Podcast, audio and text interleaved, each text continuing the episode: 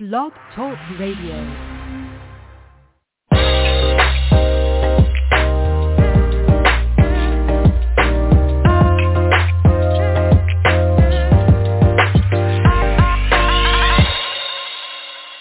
Welcome to the Perkins Platform. This is a solutions-oriented podcast and live radio show. Each broadcast will dedicate just about 30 minutes to explore topics of interest for leaders and professionals in education and a variety of other disciplines. And this is your host, Brian Perkins. Uh, as usual, I'm excited about today's broadcast because we have another amazing guest with us today. Uh, this today's guest is award-winning professor and writer and Black history educator. Um, he is going to talk a little bit about uh, what has been in the news and news media uh, around the uh, Florida ban on AP American history, African American history.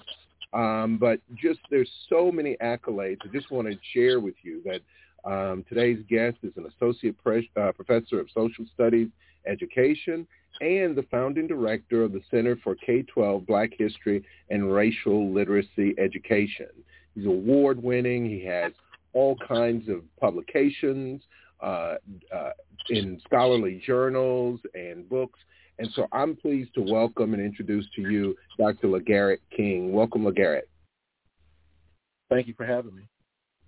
So glad to have you on here uh, for this important, important discussion. Uh, so I, first, let's get out of the way the uh, the work that you're doing. I, you know, you're doing so much, and a lot of people are familiar with with what you uh, you've been writing about. Uh, particularly now, uh, I've seen you in several places where uh, they've asked your opinion about what's going on all over the country. But tell us first about the work that you do and about your center that you uh, you founded. Yeah. Um, so um, for oh man, for over a decade now, um, uh, I'm a researcher over Black history education. Right. So um, sometimes I have to uh, correct people. I'm not a Black historian. Right. Uh, uh-huh. Meaning that I don't necessarily create knowledge around history what I do is I try to help us understand the teaching and learning around Black history. So that's kind of the difference uh, between being a historian and a Black history educator. Um, um, you know, particularly as it pertains to my research.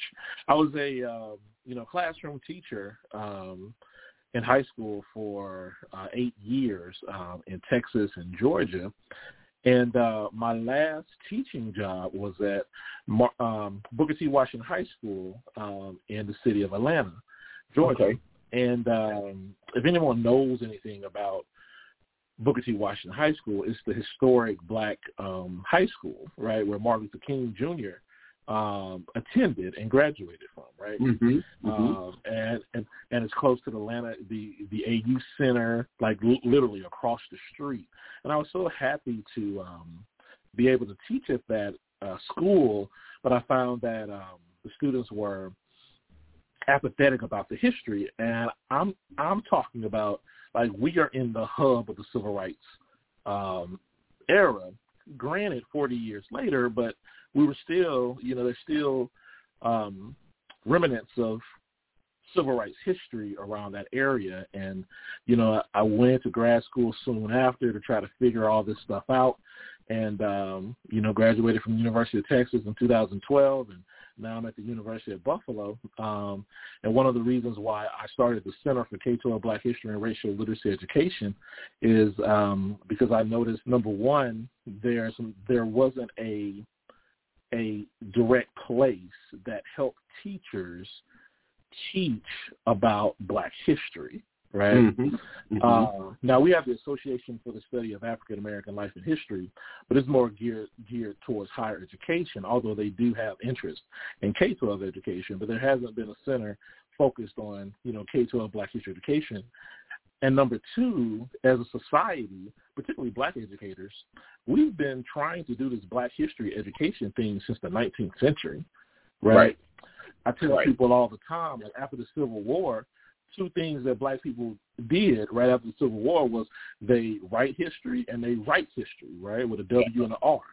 Uh-huh. And um, and and as early as 1890, you had black educators write black history textbooks because they knew that the history education that was out there at that time wasn't sufficient enough, right? And yes. so, you know, throughout our years, there's always been uh, a connection between racial social upheaval and the call for more black history education in our schools. Um, so these have always been movements, well, moments and not movements, right? So mm-hmm. um, the center is is is I am trying to make the center into an institution where we can continue to teach effective Black history um, mm-hmm. in our schools and in society.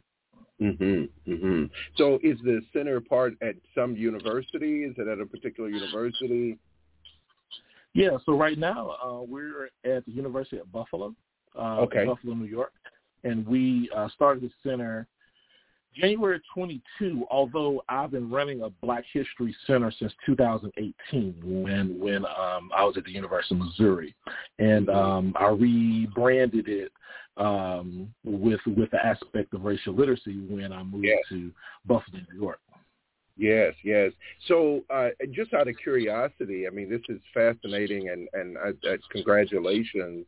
Uh, being at a university myself, I know the challenges of of being able to get funding for work that you want to do, and mm-hmm. uh, and sometimes, uh, depending on where you are, convincing the administration that it is it is in the interest of the university to do uh, something like this, who it will attract, uh, w- what kind of, of attention it will attract, um, and so how how easy or difficult was it for you to do this. You know, this is not this is not something that's uh, certainly not now very popular, right? And and you and and so when we think about K twelve Black History um, education, um, but then I, I just and I also have a follow up question to it, but but specifically K-12 Black History education is not something that you you you hear much about. So I don't know if it's the only one of its kind, but certainly it mm. is one of the few, if if there are others. It's the first that I've heard of. So how how difficult or easy was it for you to to to do this? Yeah, I think I don't know of any other center that focused directly on K-12 Black History education. Um, I don't know. Um, in terms of ease, it's a complex um, question, right? Although it's an easy question, um, it's a complex answer. Um, I think in many universities, right, I think you can do whatever you want to do in many places, yeah. particularly research run institutions, and it's supposed be, but whether or not they give you money or not is another story, right? That's right. Do That's right.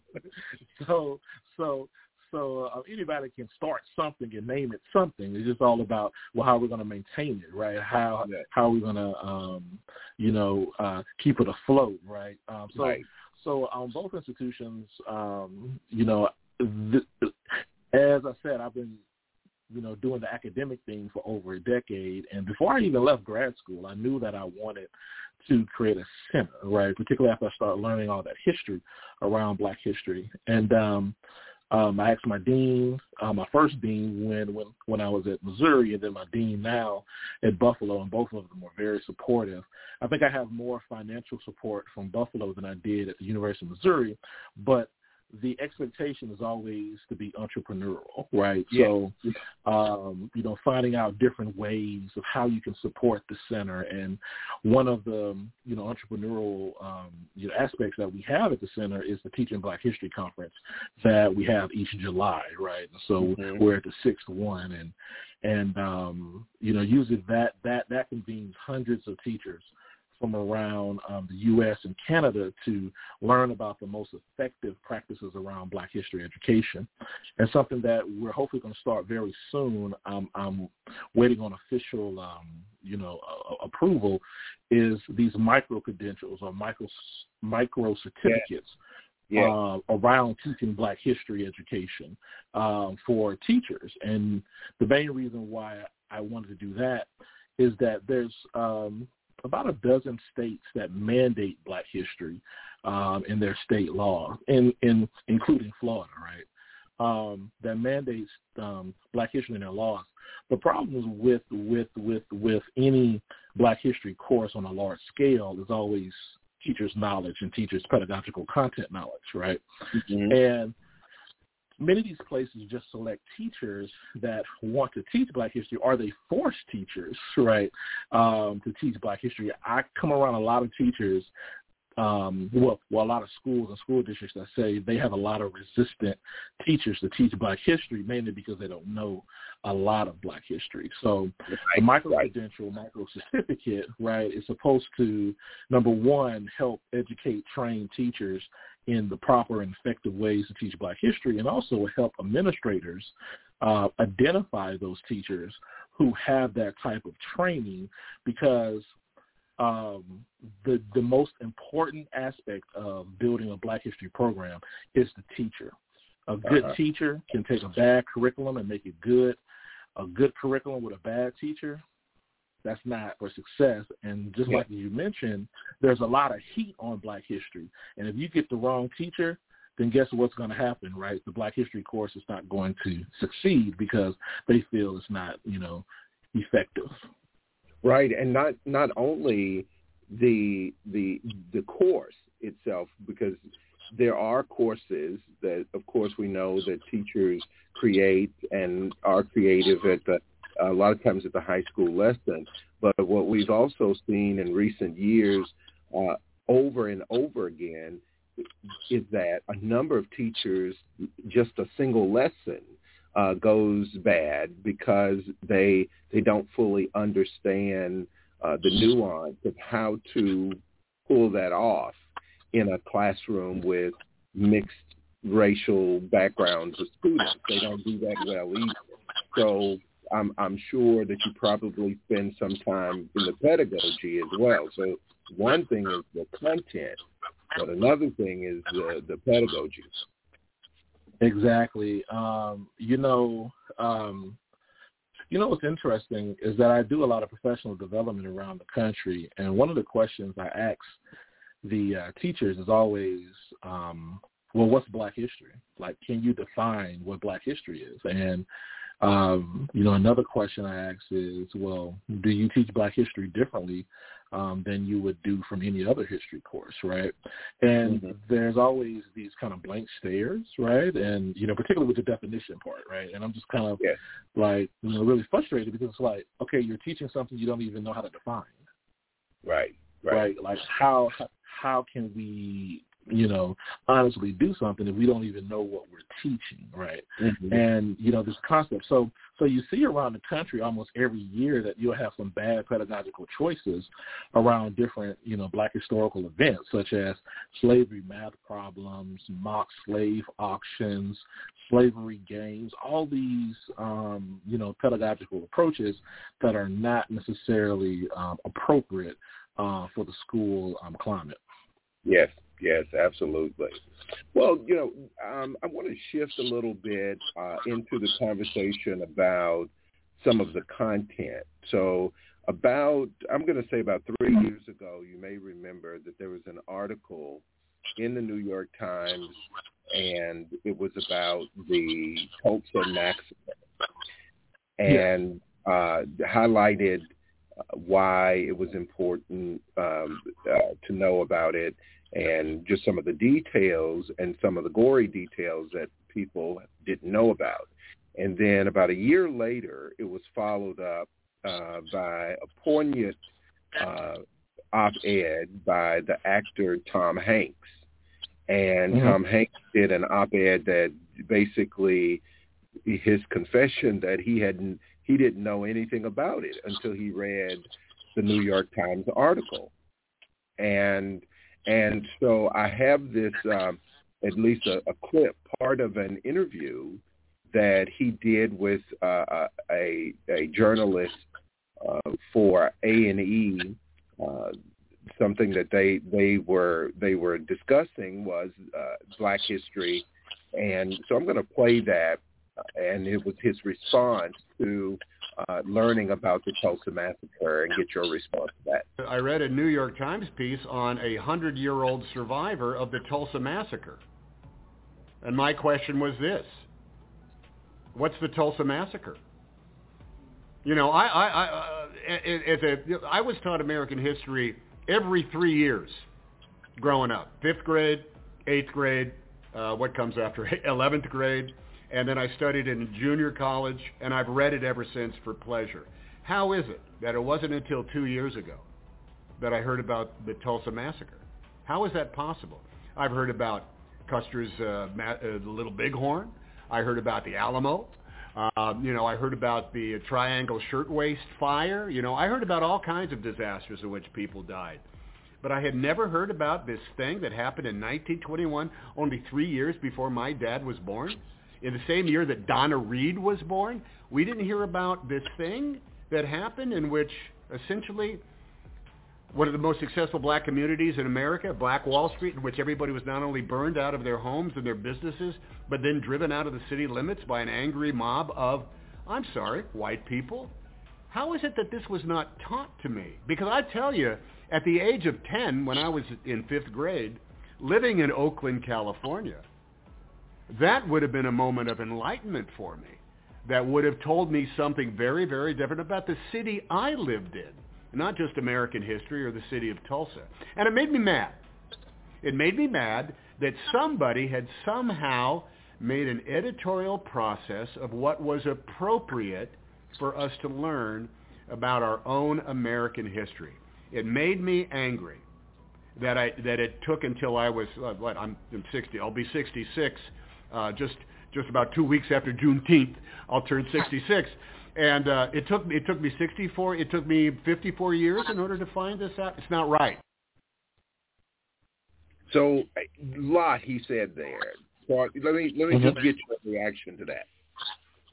A uh, from my experience, that is a common um, concern from my students and from other adults that I speak with uh, in terms of certain uh, black historical moments, right, in history. It, it, it's it's this anger of why wasn't I told this, right, or why wasn't um, why wasn't this event in the curriculum or any of these particular things? But I think what's what's what's what's what's most most telling, right? Because he said, "Hey, I'm I'm 50, 60 years old, is that it's some you know I, I, I don't think that the majority of white people think about black people's humanity, right? Um, because mm-hmm. that's what history is, right? History is not about patriotism. History is not about um, loving or liking a country or whatever, or positive aspects. History is about our humanity and the decisions that we make, whether right, you know, bad, good, or indifferent, right? Um, and you know, there has to come a time where people have to be really interested in their whole complete history, right? Mm. Um, and you can't continue to blame the school system on that, particularly if you're 50 or 60 years old. There's, you know, the Tulsa massacre, right, um, isn't something that was new, right? It wasn't hiding, right? right. There's books and movies and all these particular things that, you uh, um, documentaries that that you know were made about you know, um, Tulsa massacre, right? That that that could be, but it's for the general sense. While I understand the anger, I also don't understand. Well, you're learning the wrong history, and that's one of the things where I think people are not really interested in Black people's humanity through history. Mm-hmm. Mm-hmm. Well, I, I what what really struck me, uh, and there were a few places that he mentioned, and I think in contrast that he talks about what he did learn and what he remembered. Uh, that he mm-hmm. did about uh, Custer and other other mm-hmm. uh, massacres that had that happened, um, and and some of which were were actually uh, not accurate. The stories that were mm-hmm. told. Mm-hmm. Yeah, I've I've told right here on the show before, and I'll say it again here, that a lot of people won't believe that where I was born and raised in Alabama, about 30 yards from where I grew up, where I spent most of my childhood, now mm-hmm. the U.S. Park Service has put a placard indicating basically that the uh, you know what the the Trail of Tears went right mm. through about 30 yards from where I slept most of my childhood, wow. right? And wow. mm-hmm. not once was that mentioned uh, mm. in, in a way that would say this is a part of not only American history in a, in a significant mm-hmm. way, but it is a part of where we live. And so, so which leads me to one of the main questions I wanted to ask you because I've been a part of conversations with colleagues uh, of of a variety of backgrounds, ethnic backgrounds, socioeconomic, and I hear what what Tom Hanks said, but we've mm-hmm. also had different conversations around what is this about? Do you really believe? I've had people mm-hmm. say to me, "Do you really believe that this is intentional? Is it? But to what? For what purpose? What is it that would make groups of people decide that it's not? We shouldn't mention this." and which I think ties us into part of what I wanted us to talk about was in Florida, was mm-hmm. the language that people have also used is that it is divisive, meaning mm-hmm. telling story. Why do we have to teach that? It's divisive. And so I'm I'm puzzled. I'm I'm confused by those kinds of statements. But there there are a number of us who are are trying to grapple with what really is, and I'm, I'm not trying to say that it really matters, it just is, but what's the mm-hmm. purpose? Mm-hmm. That's that's that's the million dollar question, right? Like, what is the purpose? And there's so many different ways I can go with this, right? Um, you know, from the research, there's always this connection between, um, and teachers believe this as well, is that the topics are not um, appropriate, right? Particularly the topics around yeah. violence and yeah, lynching yeah. and all this other stuff is not appropriate uh, for young children. But then, you know, uh, my friend, Dr. Um, Ashley Woodson, who's a dean in Michigan, um, um, would would would would say, well, most of you all go to Sunday school and you learn about the crucifixion of Jesus and how violence is that, right? type of right. deal, right? So it's not that particular aspect, but it is this uh, concept of trying to present a progressive U.S. history, trying to present that the collective aspect of whiteness is good, um, trying to, quite frankly, control control historical understandings with black folk as well because one thing I know is that you know for a lot of people getting black people upset is very scary. Yeah. Um, particularly if, and, and and but then there's this conception that black people can't control themselves as well when I look at the literature with teachers who talk about why they don't teach black history because they don't want to get their black students upset. And you mentioned the concept of divisive and and I'm like, well, history is divisive. Yes. Right? There's there's there's no way around it. I I I call it psychologically violent, right? There's no way that we can get away with teaching history without it being psychologically violent. The problem, however, is that the psychological violence is one-sided. Mm. Meaning that there's no problems with teaching things that black children would feel uncomfortable with but there's a problem with teaching things that white children would be uncomfortable with, mm-hmm. right? Mm-hmm. Because there, there, there, there was no laws for all those times that when I was in school in Louisiana, and when I sat there, and I remember being a third grader saying this stuff doesn't make sense. Mm-hmm. All slave owners were, you know, nice to their slaves. Slavery was a good, a good institution for a lot of the enslaved people, and these things were told to me, and if that wasn't violent, and I'm talking about this was in the 80s. Yes, yes. You know, so so the conception of really kind of keeping this racial hierarchy in terms of presenting history as this progressive aspect. Now they have said, hey, we can give you a little bit of the mistakes that we made, but guess what? We solved those mistakes. Voila, there's no racism.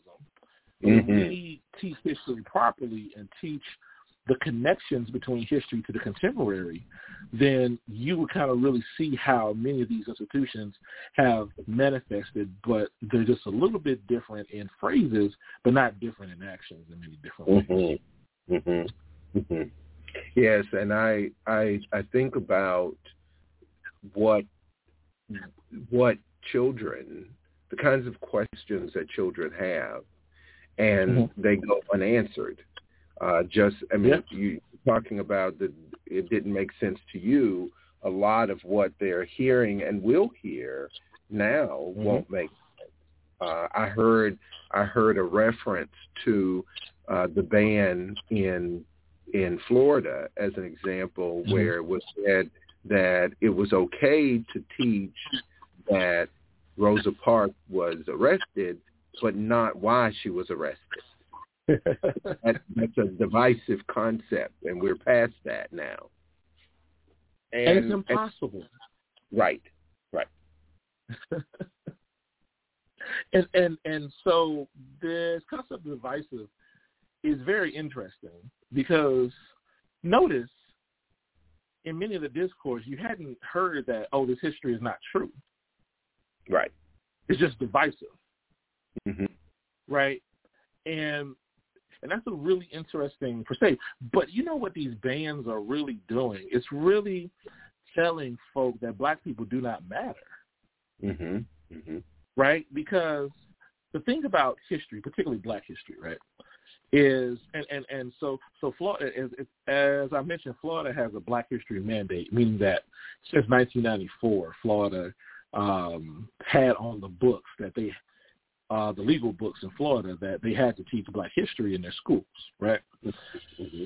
So what they're doing now with the quote unquote anti-CRT and divisive concepts laws or whatever the case may be is saying that hey, we have Black history. You know, we didn't say you couldn't teach Black history uh, because we have this Black history law, right? You just can't teach divisive concepts. Well, that's Black history in whiteface, right? Um, and by that, what I mean to truly teach his, black history, his, that history has to come from the views, the lenses, perspectives, and the traditions of black folk. Mm-hmm. Mm-hmm. Black history is just not, hey, these are some black faces, right? And now we're going to infuse them into the curriculum, but we're not going to change the narrative. To truly teach black history, that narrative has a different trajectory and different um, different uh, meaning because black people have experienced history a little bit different. So yes.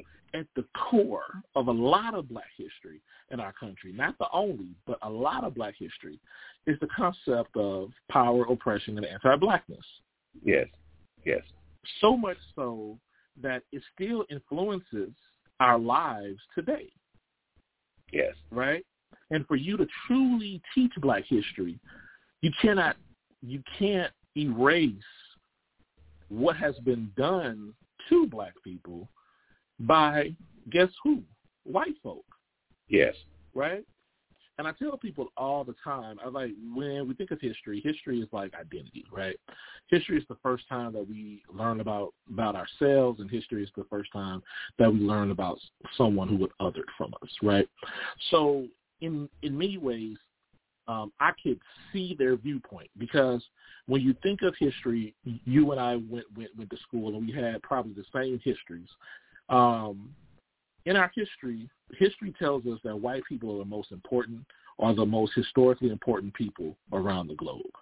Mm-hmm. They created things, they explored things, they colonized countries, they did this, they did that. So it, it reached to that particular aspect. But in many ways, when we think about history, global history, white people, their accomplishments are not as grand as they attempt to make it be, right? Mm-hmm. Because when you talk about the whole entire world, right? So when someone says, hey, look, black folk explored the world as well. White people were not, or Europeans were not the only people that, quote unquote, discovered different places. Black yes. folk. Do you think Europeans were the only people around water that says, "Hey, I wonder what's out there"? Right. Right. Right. And that goes back to this kind of not really understanding who black people are, not really understanding their viewpoints, and not necessarily taking their humanity into question. And that's why these laws are very dangerous because it's actually telling folk that black people, because when a DeSantis said, hey, this course, because African American, whatever, um, uh, AP course, studies course, doesn't have educational value, right? Or, you know, saying, you know, stuff like, you know, um, yes, we have Black history, but we cover the most important things in Black history and not those other things. You're telling us, number one, you're trying to tell us our history, number one, and number two, you're not respecting the humanity of Black folk. Mm-hmm. mm-hmm. Well, and and you know, not to not to go too far from that, uh, going back to the narrative that you spoke about, uh, the the narrative that America first is a progressive place and has always been that. And the the problems of the past were solved is an inaccurate narrative. But mm-hmm.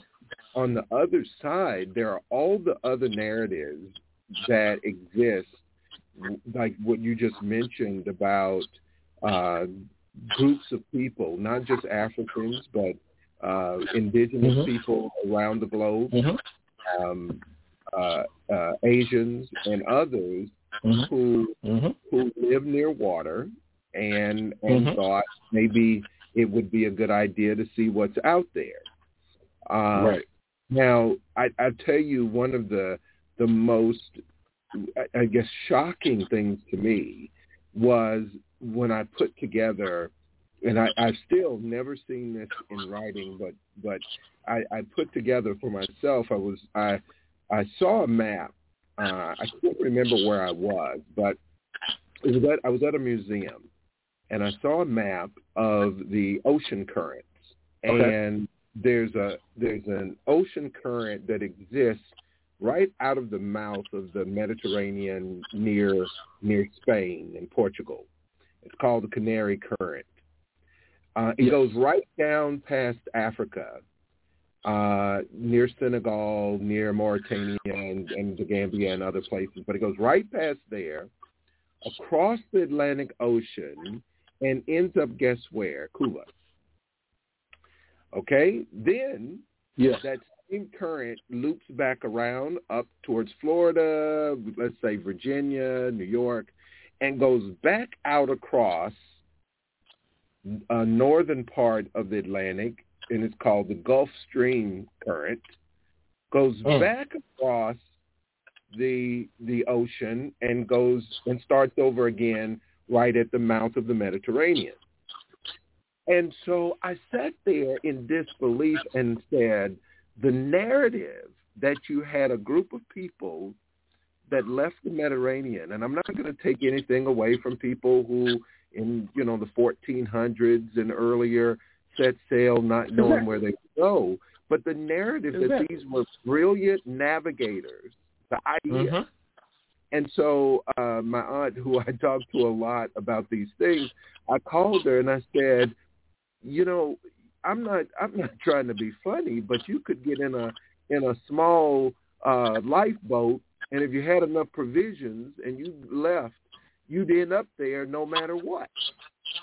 Yeah. And so all I'm saying is that all of there's so many narratives that are out there that are untrue that paint a mm-hmm. picture of a mm-hmm. group, mm-hmm. a race, a a a uh, society of people that uh, that that are being painted as superior uh, human beings that is mm-hmm. just inaccurate. Right. And right. and and so um, so which leaves leaves us at a deficit in a lot of places around what other narratives have to be.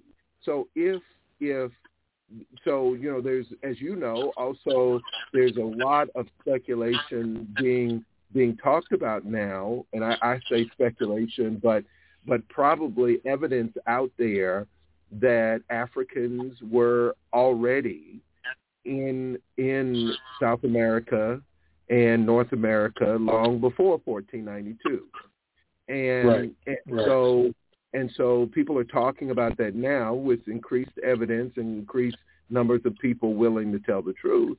Um, but at at the expense of denigrating other groups, that's what Mhm. that's the narrative we ended up with. And so Right. I want to be clear that African like the the the problem here is not just the the the missing components of African American history. It is Mhm. also kind of the the the the overinflated history of other regions as well. Yeah, yeah. And you said something very powerful. Like within that is is this concept. Just because we're adding these um, these histories to the overall history does not take away from your history. Right. Right. You know, and and and and that's something that is very prevalent in these in in these discourses. Right? Is this concept of hey, look, everyone's everyone has a great history, but for some reason, the the dismissal of you know black history and other histories of racialized people and gendered um, people uh, are always vilified, right? And and you know these cultural wars, you know, as you know, you know, there's nothing new, right? It's the same culture wars from the late 80s and early 90s and the 1960s and the 1950s and 1920s. Um, the same discourse is out there about this, um, and you know, in many ways, is disheartening because a lot of people fall for it every single time. And there's a part of me that that that is saying maybe there's a silent majority that's not falling for this, um, but the minority is really loud. Mm-hmm. Mm-hmm. Absolutely, absolutely. And so um, I know we're we're already over, but I, I I do if you if you don't mind, I I do want to ask you. So uh, there have been a number of people who have chimed in. I know you have too, and have just been so relieved to see it and hear it. Uh, and I hope it doesn't die down. Um, you know, scholars such as yourself and uh, Khalil Gibran Muhammad and others are bringing mm-hmm. attention to these uh, book bans that have happened. Mm. Um, and and so uh, is it is it as simple as that these two are are you know in the eyes of some telling too violent of a of a story. Um, I, I saw I saw a meme that someone published about Ruby Bridges. It said that uh, um, this child wasn't too young to endure it, but your child is too mm. young to know about it, right? Mm. So, um, so these bans, particularly in Florida, uh, you know, that we're hearing a lot about, but these book bans, uh, is it is it more of the same, or is there another kind of agenda here with the book bans? Yeah, it it is more of the same of you know trying to get get out the racial history that we have in this country. I mean, because even when you think about what they're banning, a lot of these books are not even um, violent or you know talk about anything other than the experiences of Black people, right? Um, and this is very dangerous. I mean, not only are they going for uh, school libraries, they're actually going for the public libraries as well. Uh, and what's disheartening is that the level of rigor that it takes to get rid of a book is, is a parent complaint. Mm-hmm. Like one parent complaint, right? And that there, you know, shows you that these are not good faith um, issues, right?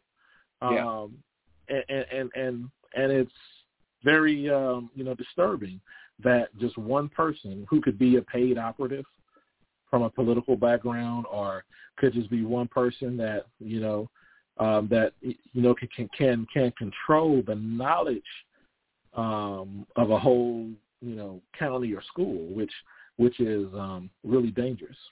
Yeah, absolutely. Um, well, listen, we have one. I got I, I someone who called right at the show uh, beginning. If you don't mind, I have someone who's dialed in, and um, I'm oh, going to give, him an opportunity to ask a question, make a comment. Um, so, caller from three one make a comment. Three three one four area. Yeah, I want to make a comment. Yes. Yeah, Florida is a sovereign state. It has a right to dictate what goes on in its public schools. Not private schools, but public schools. Federal government has no control over public schools. That's a state's responsibility. And if parents don't want their children to be exposed to certain things, that's the first point.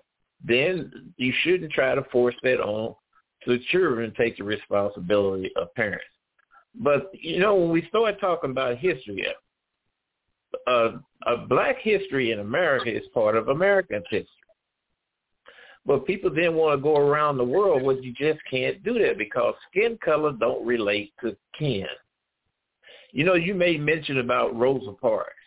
People tell the story about Rosa Parks, but they never tell the story about how when she was waiting at a bus stop, it was a white female that came off her porch and stood at the bus stop so the bus would stop so she could get on. They never tell that story. They never tell the story about you, you had over 300,000 boys and men that gave their life in the Civil War on the Union side so that slavery was in it, although Lincoln said he was not having the war because of slavery. He was trying to bring back and hold the Union together. But they don't talk about the blacks that fought on the Confederate side. They don't talk so, about black slave owners. Right. They so, don't so talk about those things.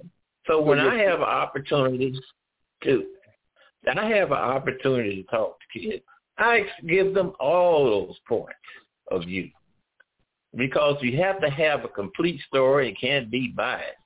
But now, you know, with school classrooms being so diverse, you don't have time for all that. And you know another point too that don't get consideration. You got so many black kids in these schools that can't read. Seventy-five percent of black males in California can't read that level. Chicago, 50 schools, they're not reading that level. I think that's more important than trying to present them with information they can't even handle. Okay, thank you for your comment.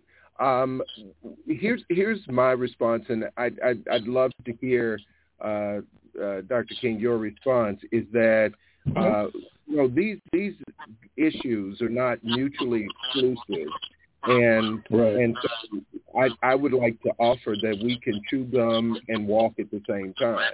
Is that we can we can give examples of of where and I, I didn't hear anything in what we presented today suggest that there were not good actors on on other sides of of this story.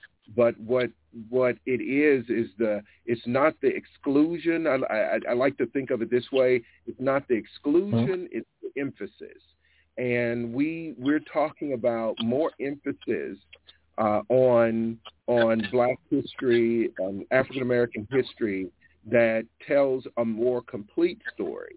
One thing I know for sure is that we've we've learned a lot about Western European history uh, and and to to the deficit of not just African American history but world history, other people.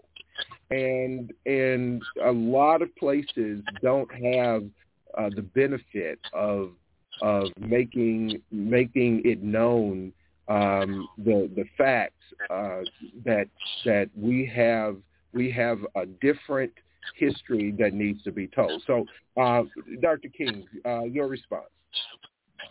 Yeah, so many things. Um, number one, um, when we are talking about history, history is a bu- uh, uh, is a bundle of silences, right? So you're going to have to have certain silences within history. So, in many ways, um, no one in this country will ever know all the different histories, and I think it's um, a little, um, you know, um, dishonest to say, "Hey, this one person did this, this one person did that," when we're really trying to really um, kind of explain the um, you know, holistic aspect of that particular history.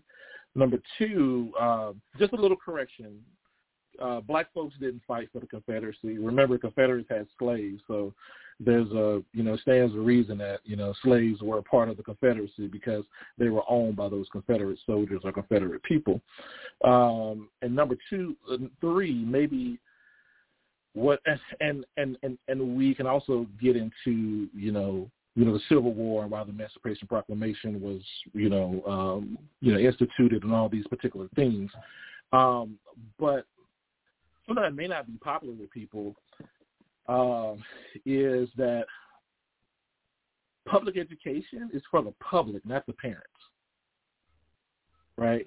So that means that there's certain knowledge that the public needs to be able to have a sustaining democracy, right? Um, that's why the private schools are there, right? If there's a certain type of um, knowledge that you want your children to learn, hopefully there's a private school. But public public school is for public knowledge. Um, and if we think of the curriculum as developing citizens instead of just a curriculum, then there's a multiverse of different people that are living in this country um, and because of that, we need to learn about all these different people in order to sustain our democracy. Because at the end of the day, there's implications to people who historically has had dominion over different groups of people to now become adults and decision makers and know nothing about their history. Right? Absolutely. History Yeah. is more is, is deeper than just these stories we tell. Um, Yes. And I think people need to realize that. And I definitely agree with you. We can chew gum and walk at the same time. Um, I don't, I don't necessarily um, believe in all those those those stats in that particular way, seventy percent and and all Yeah. that particular aspect. But there is challenges within black education, and I think we can deal with literacy rates, and we also can deal with right. um, you know the lack of history that we learn throughout our country. That's right. Ex- exactly the point. So I know we are well over our time. I want to thank you for coming on and and and staying with me here. This is something that so many people have been um, in conversation with me about, and I thought um, we should get on this. And we, you know, we scheduled this some time ago, and I, I've just been chomping at the bit for today to happen. Um, and so thank you for coming on. Uh, do you have any uh, social media handles and places? I know there are people that are going to want to follow your work and see what they can read and learn uh, from you, and even probably suggest some some other work of teachers to look into the work that you're doing that we can point them in the right direction. Uh, any anything you want to point uh, our listeners to? Yeah, so um, you know, Twitter is probably the best uh, social media handle I have. So it's Dr. LaGarrett King. That's uh, L A G A R R E T T K I N G. Dr. LaGarrett King is Twitter handle. Uh, there, there's um, you know, Teaching Black History Conference is coming up this July. Our theme this year is Sounds of Blackness. Hip Hop turns 50. Um, that's from July 21st through the 23rd. If you uh, Google the Center for K-12 Black History and Racial Literacy. Um, you should see our website and see the page to register. Uh, it's a hybrid conference, so you don't even have to come to Buffalo. You can um, learn all this information of 80 plus presenters, um, some of the best Black history educators around the country, right? Um, and then you know what? Um, I would suggest you all look up this brother Khalid el-Hakim. He owns uh, the Black History Mobile Museum, and he goes through different cities um, all year long, um, you know, helping communities learn about Black history. Okay, excellent. Thank you. Well, listen, uh, I have appreciated your your being on today and the conversation we've had. Uh, uh, you've added to me, and I'm sure to a lot of other people that have listened. Uh, I'm going to keep following uh, and and watching your work. Please keep speaking out as uh, we need your voice as a, a black scholar on this, and keep keep this issue uh, in front of people that it doesn't die down because I, there are forces out there not gonna are not going to stop on the other side that are are going to do their best to keep uh, this the history uh, quiet and silent. Uh, but I know that we, you know, I feel much better today knowing that you're working on it, and um, and and so many as so many other people are. So again, thank you. Uh, I hope we cross paths. We have a lot of people in common, uh, but until we do, go well, stay well. Yes, sir. Thank you. I appreciate your time and effort keep on doing the good work. Thank you.